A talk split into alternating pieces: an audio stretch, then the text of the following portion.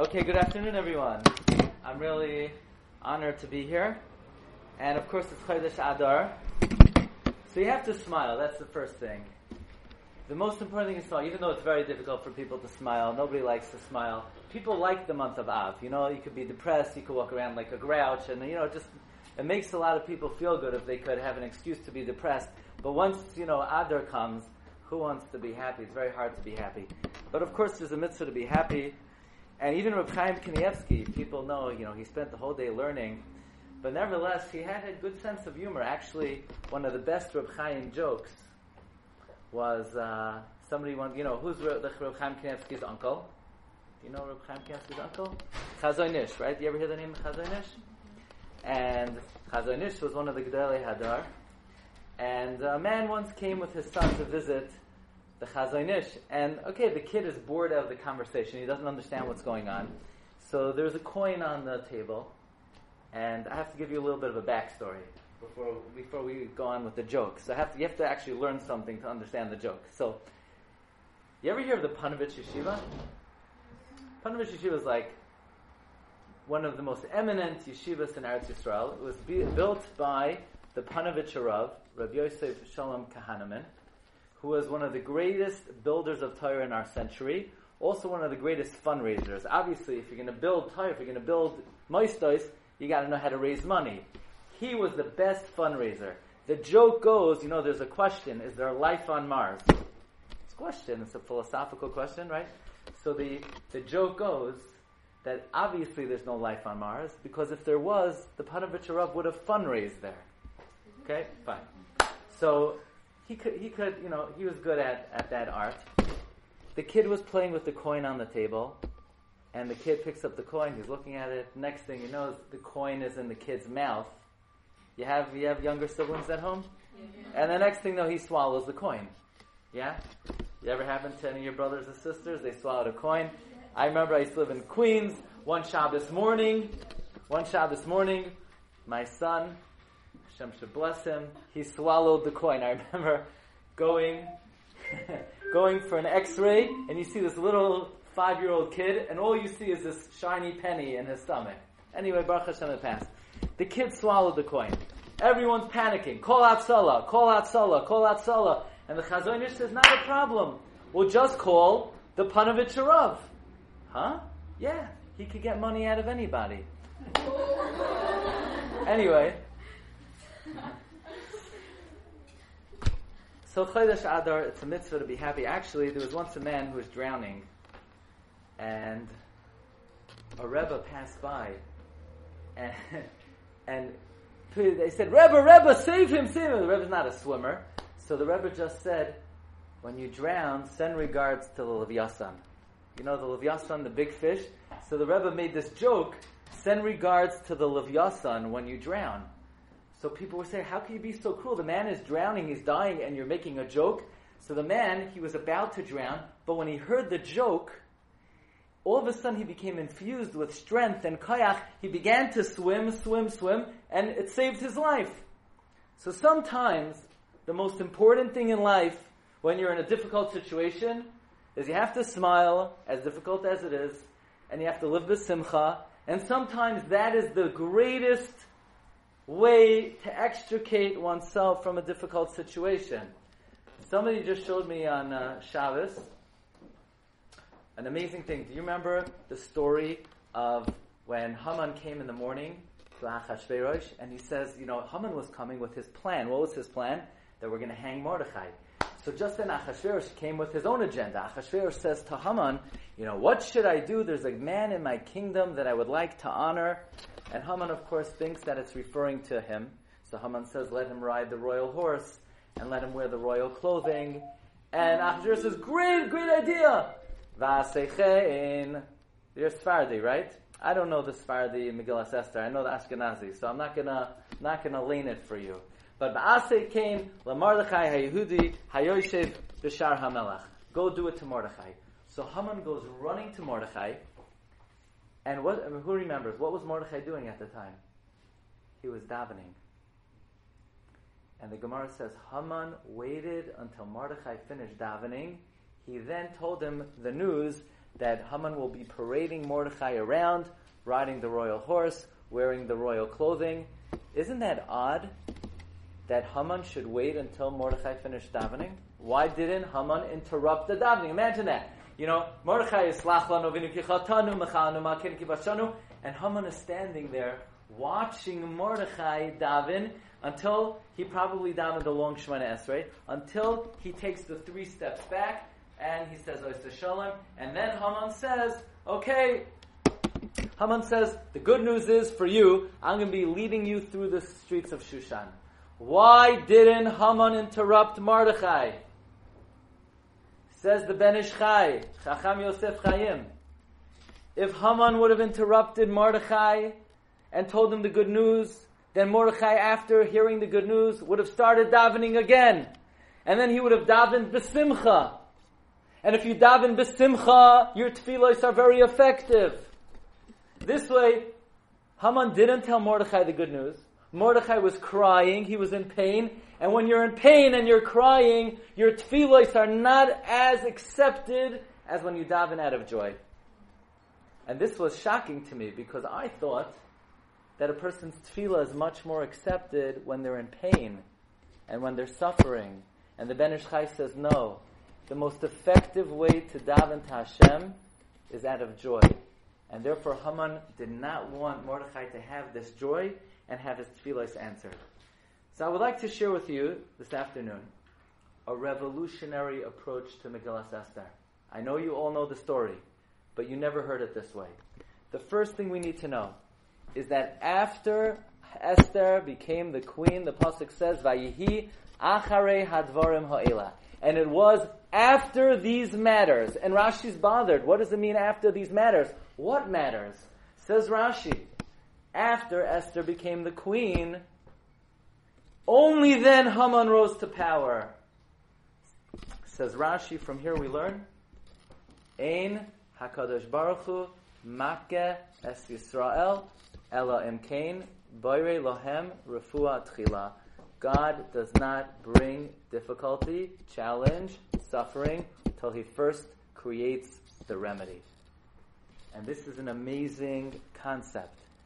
How often in life we have a difficulty, we have a challenge, and we think there's no way out. It's impossible. There's no remedy. There's no way to be cured. There's no way to be healed. Says the Steipler Gaon from here we learn a person should never be hopeless. A person should never he- feel helpless. A person should never think there's no way out. Not only is there always a way out, but Hashem creates the way out before bringing the problem. Remember the story about Hagar? Hagar had this son Ishmael, and they were in the desert, and they were dying of thirst. Ishmael was dying of thirst. And Hagar puts the kid on the side because she couldn't bear to see his suffering. Do you remember what happened? Water came. Does the pasuk say God brought a camel with water after the fact? The pasuk says Hashem uncovered her eyes and she saw the water. The water was there the whole time. The water was there before the dehydration. The solution to a problem has been created before Hashem brings the problem. So it is our responsibility then to daven to Hashem and to have emunah bitachon. Not that Hashem should solve a problem in our life, but Hashem should help us recognize and see the solution that was already created before the problem came. And on that note, I want to draw your attention to the end of Megillah Esther. This is my favorite thought on the Megillah. Okay, so I'm gonna first. You have what's your schedule? You have Limudei Kodesh in the morning, yeah, or the opposite? Depends. Okay, so you have Limudei Kodesh. You learn English, right? You learn the language of this country, English. I'm going to teach you some English now. How do you say in English? Second to last. Second to last. Very good penultimate. The, yeah, that's the pen. Yeah, the principal speaks. Mahel speaks English. How do you say third to last in English? That's a tough. Antepenultimate. Okay, the antepenultimate. So you learned something today, right? It was worth worth coming to school today. The third to last pasuk in Megillah Esther says as follows. You ready? Vayasem Hamelech Achashverosh Mas Al Haaretz V'Iyeh Hayam. That Achashverosh taxed the people. That is the third to last pasuk in the Megillah. And the question is, this is the most bizarre way to end the Purim story. That Achashverosh taxes the people. Why would I care that Achashverosh taxed the people? This is not a historical document. This is not a political document. Why was Megillah Esther written? Who knows? What was the main purpose that the Megillah was written? To remember the story. To remember the story. La Parsume Nisa, to publicize the miracle, to show Hashem's divine intervention, to show Hashgacha Pratis. This is not historical work, it's not the newspaper. Why does the Megillah and that Achashverosh tax the people? Who cares he taxed the people? So I want to share with you an idea. This is an awesome idea. Never forget this. You have to bear this in mind whenever you read the news, whenever you hear anything that happens in the world, always remember what we're about to learn. We're going to start with Haman. Haman built the tree. Does anybody remember? Haman built the tree. The pasuk says, "Asher heichin loy," that Haman prepared for Mordechai. But you're right, because the Gemara darshans, of course he prepared it for him. It should just say, Al ha'es asher heichin, the tree that he prepared. Why does it have to say for him? So the Gemara says, it looked like he was preparing it for Mordechai, but in reality, he was really preparing it for himself. What does that mean? That means Hashem, when Haman is making the gallows, Hashem could have conveniently sent down a lightning bolt and zapped Haman, and then we would have had Purim. But Hashem didn't do that. What did Hashem do? Hashem said, I'm not afraid of Haman. In fact, you give me the Rasha, you give me his plan, you give me his gallows, and I'll use his plan and his gallows to accomplish what I want to accomplish. That's another level of hashgacha. So let me give you an example. There was a man by the name of Moses. You ever hear of Moses? Moshe Rabbeinu. it wasn't so funny, but yeah, okay. and Moshe Rabbeinu, he's a little baby. You know, actually, tonight is Moshe's birthday. Tonight is Zayin Adar. So it's a good day to speak about him. Right? You knew that? Moshe Rabbeinu was born on Zayin Adar. In fact, Moshe Rabbeinu, so uh, if he was born on Zayin Adar, when was his bris milah? On, Purim, there you go. Some Mekubalim write the power of Purim is because it was the day of the bris milah of Moshe Rabbeinu. You know, there's an idea that the Jewish neshama comes down at the time of bris milah. What is the holiest neshama that ever came down? Moshe Rabbeinu. That's why Purim is so holy. That was the day of the neshama of Moshe Rabbeinu. But that's just an aside. That's just a distraction. So Moshe Rabbeinu is floating in the Nile. Why was he floating in the Nile? Why didn't his mother take care of him? Because Paro made a decree. Paro got official word from his astrologers. Remember? Kal habein hayiloid hayaora tashlichuhu. Paro got word that any boy that is born on this day, we got to drown him. We have to throw him in the Nile. Now, a little trivia question. You ready? What do you call a baby floating in the Nile? You call him lunch. Oh. Yeah? I once went to Phoenix, Arizona. I spoke there, and they took me to an aquarium. In the aquarium, they had something called an albino alligator, a white alligator. Okay? You know, you know what those are? It's one of the most frightening things in the world.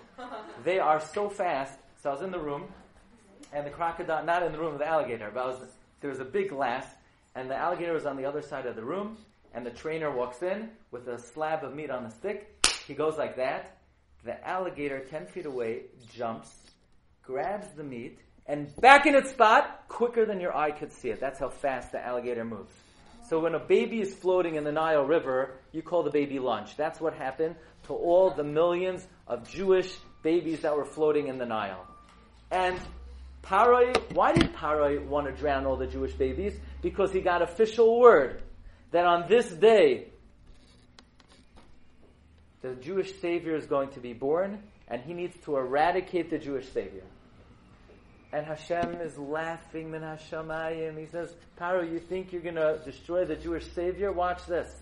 Who was bathing in the river? The daughter of the Pharaoh. What was her name? Basia. Why was she bathing in the river? She was converting, Rashi says. And she hears a baby crying. Vatachmal olav, she had mercy on the child. And she stretches out her arm and she takes in the baby. And she brings the baby into the palace. And that night at 2 a.m., baby Moshe wakes up Basia. And she's had enough. She knocks on the door.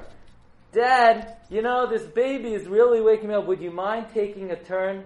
All right, Basia. By the way, where'd you find the baby? Ah, I found it in the night. What? Dad, he's such a cute kid. Just hold the kid. And, Mo- and Paroi is rocking Moshe Rabbeinu to sleep. And then the baby wants some food. So Basia says, why don't you go out to CVS and get some formula for the kid? Who took Moshe Rabbeinu into the palace? Paroi. Who paid for his food? Paroi. Who paid for his diapers?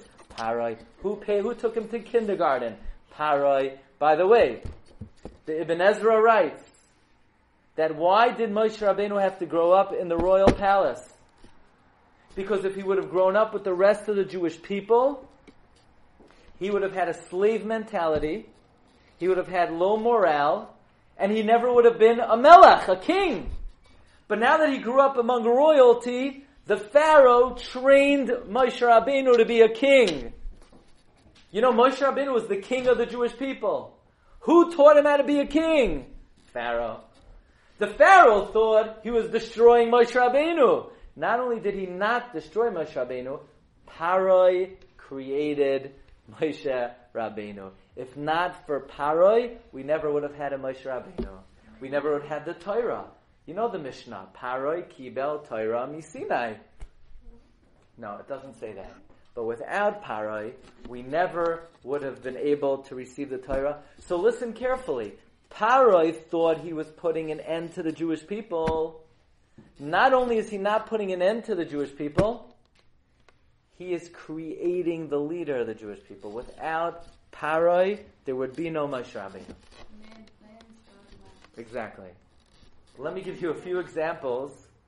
But the reason why we say man plans and God laughs is because Hashem takes the plan of the Rasha and he uses that plan to carry out what he wants to accomplish. I want to give you a few examples from Megillah.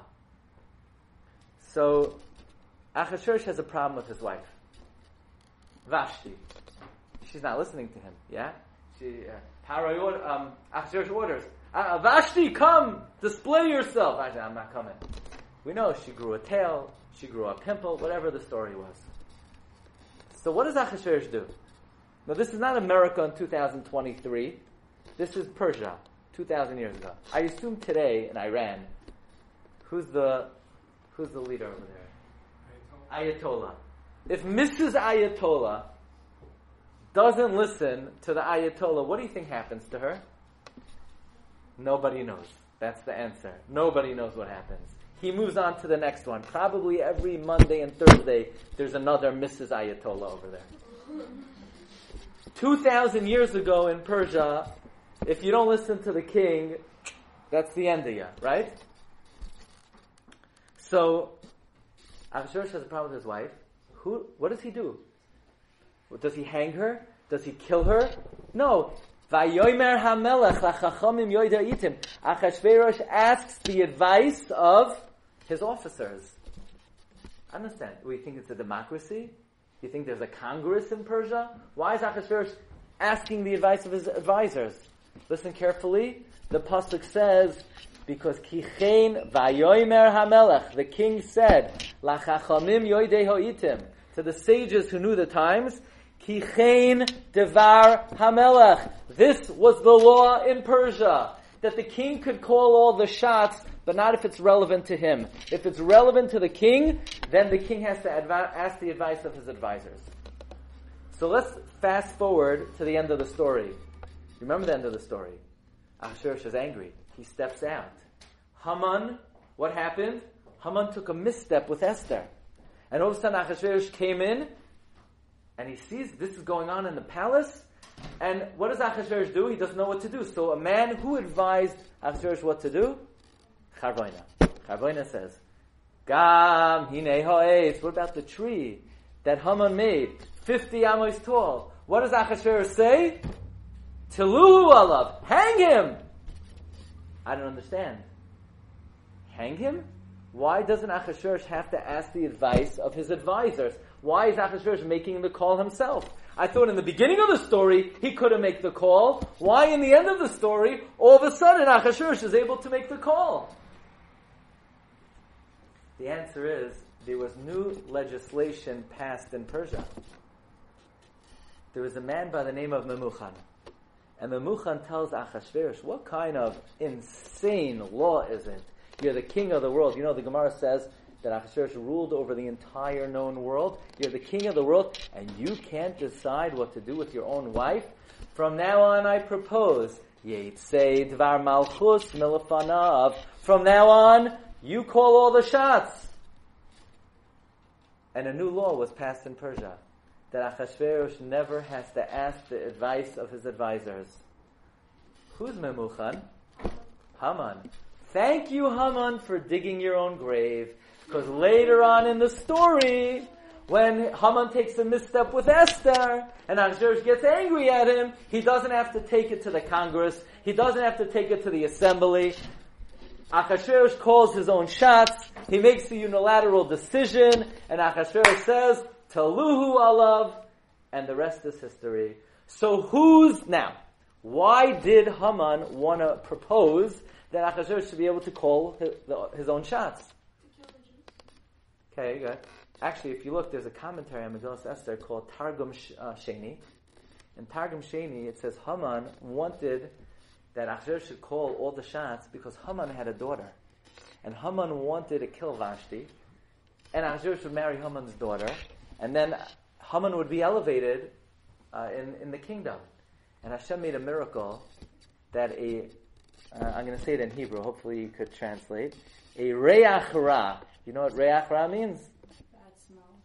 Okay, you said it. Emanated from the mouth of the daughter of Haman, and Achashverosh was like, uh, no thank you. And he killed her. So Haman thought he was passing the law to advance his own cause. Meanwhile, Haman is digging his own grave, because later when he takes the misstep, and Achashverosh says, hang him, Achashverosh doesn't have to bring it to the assembly. Because thank you very much, Memuchan Haman, you've already legislated that Achashverosh calls all the shots. This is the central theme of Megillah Esther. Listen carefully. The central theme of the Megillah is not what you thought, that there are many coincidences that when you add all the pieces together, we're obviously miraculous. It's much more than that. It's HaKadosh Baruch Hu is telling us, give me more credit than needing your man in the White House and your prime minister or your official to help the Jewish people. You could give me the biggest Rasha in the world. You could give me the most wicked person in the world, and I could carry out my plan with his evil scheme. That's what happened to Haman. Now watch this. This is a miraculous perspective of the Megillah. I was learning Sefer Ezra. Sefer Ezra is about 10 years after the Purim story. The Jewish people are returning to rebuild, who, who remembers, which Beis HaMikdash? Second Beis HaMikdash. Very good. And at the time, Achashverosh already died. And who's the king of Persia? Darius. Darius. And the Jewish people turn to Darius and say, Darius, we would like to build the second temple. So Darius says. No problem. Go ahead. Bring it, uh, build it. So the Jews said, we have no money. So Darius said, okay, fine. You have no money. The Pasuk says, Darius opened up the royal treasury. And he gave all the tax money to the Jewish people to fund the building of the second Beis Hamikdash. And I ask you, where do you think he got all the tax money from to rebuild the second Beis Hamikdash? Vayosem Hamelech Achashverosh Mas. That is why the Megillah ends that Achashverosh taxed the people. Because what happened to that tax money? Achashverosh died, Darius inherited it, he gave it to the Jewish people, and he financed the building of the second Beis Hamikdash. Now watch how the whole Purim story comes full circle. How does the Megillah begin? Achashverosh is having a party. What's he celebrating at the party? That the Beis Hamikdash was destroyed. And the Navi Yirmiyah said that in 70 years it will be rebuilt. And the 70 years are up, and it's not being rebuilt. So probably the Beis Hamikdash will never be rebuilt. So Achashverosh starts off the Purim story. He's celebrating what he thought was the eternal ruin of the Beis Hamikdash. And by the end of the story, he's become the chief fundraiser to build the second Beis Hamikdash. But it, it's much more than that. Because if you were to ask Achashverosh, pal, what are you celebrating at your party? He would have said, I am celebrating the eternal ruin of the Beis Hamikdash. And Hashem is laughing, min hashamayim. You think you're celebrating the eternal ruin of the Beis Hamikdash? You're going to call Vashti. She's not going to listen to you. You're going to marry Esther. You're going to have a kid, Darius. You're going to collect taxes. You're going to give him all the money. And you're going to build the second Beis HaMikdash. This party will build the second Beis HaMikdash. The way Hashem operates is Hashem takes the tzara, or the difficulty, or the challenge. Not only has Hashem created the remedy before bringing the challenge, sometimes, not sometimes, always hidden impossible for us to understand, the Hashem uses the enemy to bring the greatest salvation. That is what we see at the end of the Purim story. The taxes of Achashverosh went to fund the building of the second Beis Hamikdash. Let's start bringing this closer to our times. You ever hear of Lakewood Yeshiva? Biggest yeshiva in America, right? Anybody know who built the Lakewood Yeshiva? Rav Aaron Kotler. That's what people say. He built it 50, 60, 70 years ago. It actually goes way back. There was a man and a woman, and this goes back 500 years ago. They were in the Iberian Peninsula. You know where the Iberian Peninsula is? Spain, Portugal, Italy, and they had this great mission. The mission was Reconquista. Reconquista meant they were going to, going to rid the Iberian Peninsula from all the Muslim infidels and remove all Jews from the Iberian Peninsula. So the Jewish people should never have a haven. The Jewish people should never have a homeland. The Jewish people will never be able to build yeshivas. And in 1492, August 2nd, anybody know the Hebrew date? Tisha B'Av, 1492. The Spanish Inquisition went into effect where 300,000 Jews were banished from the Iberian Peninsula. Isabella Ferdinand said the Jewish people will never have a haven, they'll never have a homeland. On that day, they get a knock on the door. What do you want, Christopher, already? How many crazy ideas do you have? No, this time I'm king, queen, I have a great idea. I'm going to expand Spanish power to the other end of the world. I'm going to discover America. Oh, you're crazy. No, Spain will rule the globe.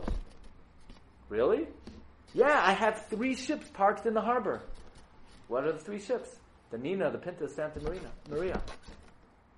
So what do you need from us? I just need you to finance my voyage and Ferdinand and Isabella financed Columbus's expedition to America. We have documentation that on August 2nd, Tisha B'Av, a cabin boy, a Jewish cabin boy, was leaving on a ship out of Spain. And as he's being expelled from Spain, he waves goodbye to three ships parked in the harbor. You know what they were? The Nina, the Pinta, the Santa Maria. Christopher Columbus set sail the very next day to discover America. Because Hashem said, Ferdinand, Isabella, you think the Jewish people will never have a homeland? You think Torah will never be built? You think there'll never be yeshivas?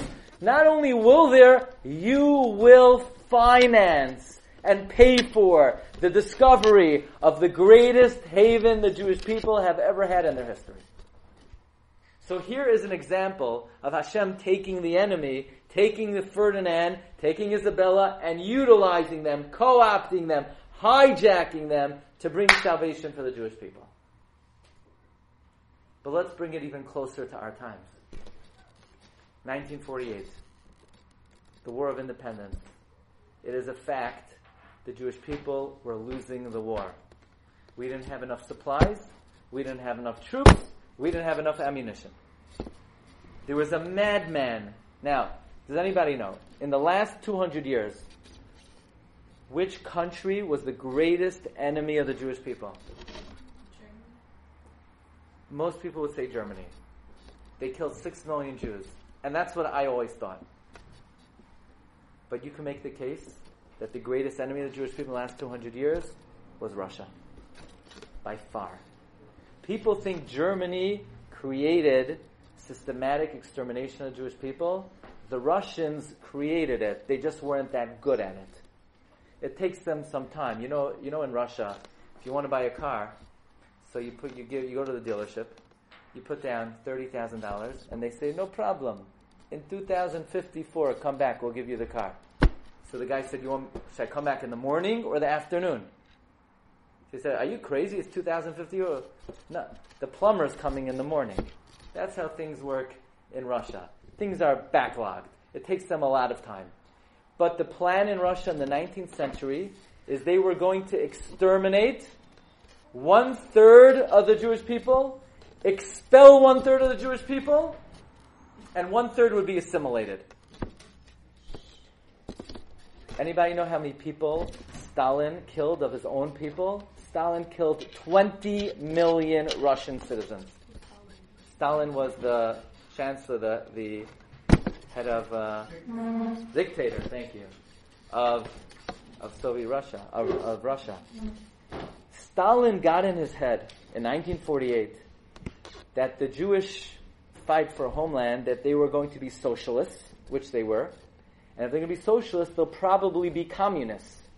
And he preferred Jewish communists in the Middle East rather than the um, democratic Brits. So Stalin funded the War of Independence.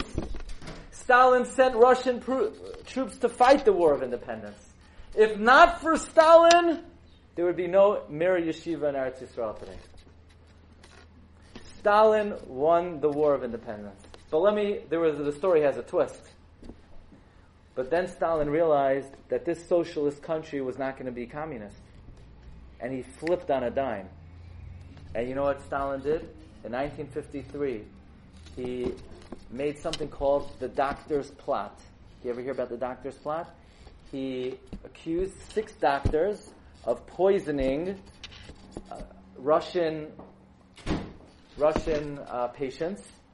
He had them ch- with trumped up charges. And Stalin built railroad tracks in Russia to take between two and four million Jews from the heartland of Russia to Siberia. You know how cold it is in Siberia? It's between negative 75 and negative 95 degrees. Within two weeks, Stalin would have killed between two and four million Russian Jews. This plan was set to go into motion March 6th, 1953. You know how long 1953 was? You know how long ago that was? Exactly 70 years. And that year, Purim came out on Motzei Shabbos. And one of the famous tzaddikim who, prisoners in the Russian Gulag, Rabbi Yitzchak Zilber was reading the Megillah for him and a bunch of prisoners. And they read the story of Purim. And they read about Haman.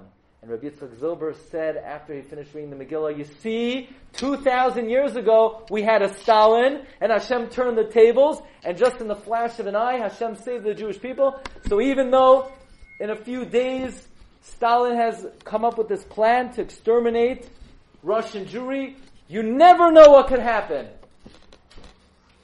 So one of the men in the camp with him laughed. He said, Rabbi, what are you telling me stories, these fairy tales, these nonsensical stories?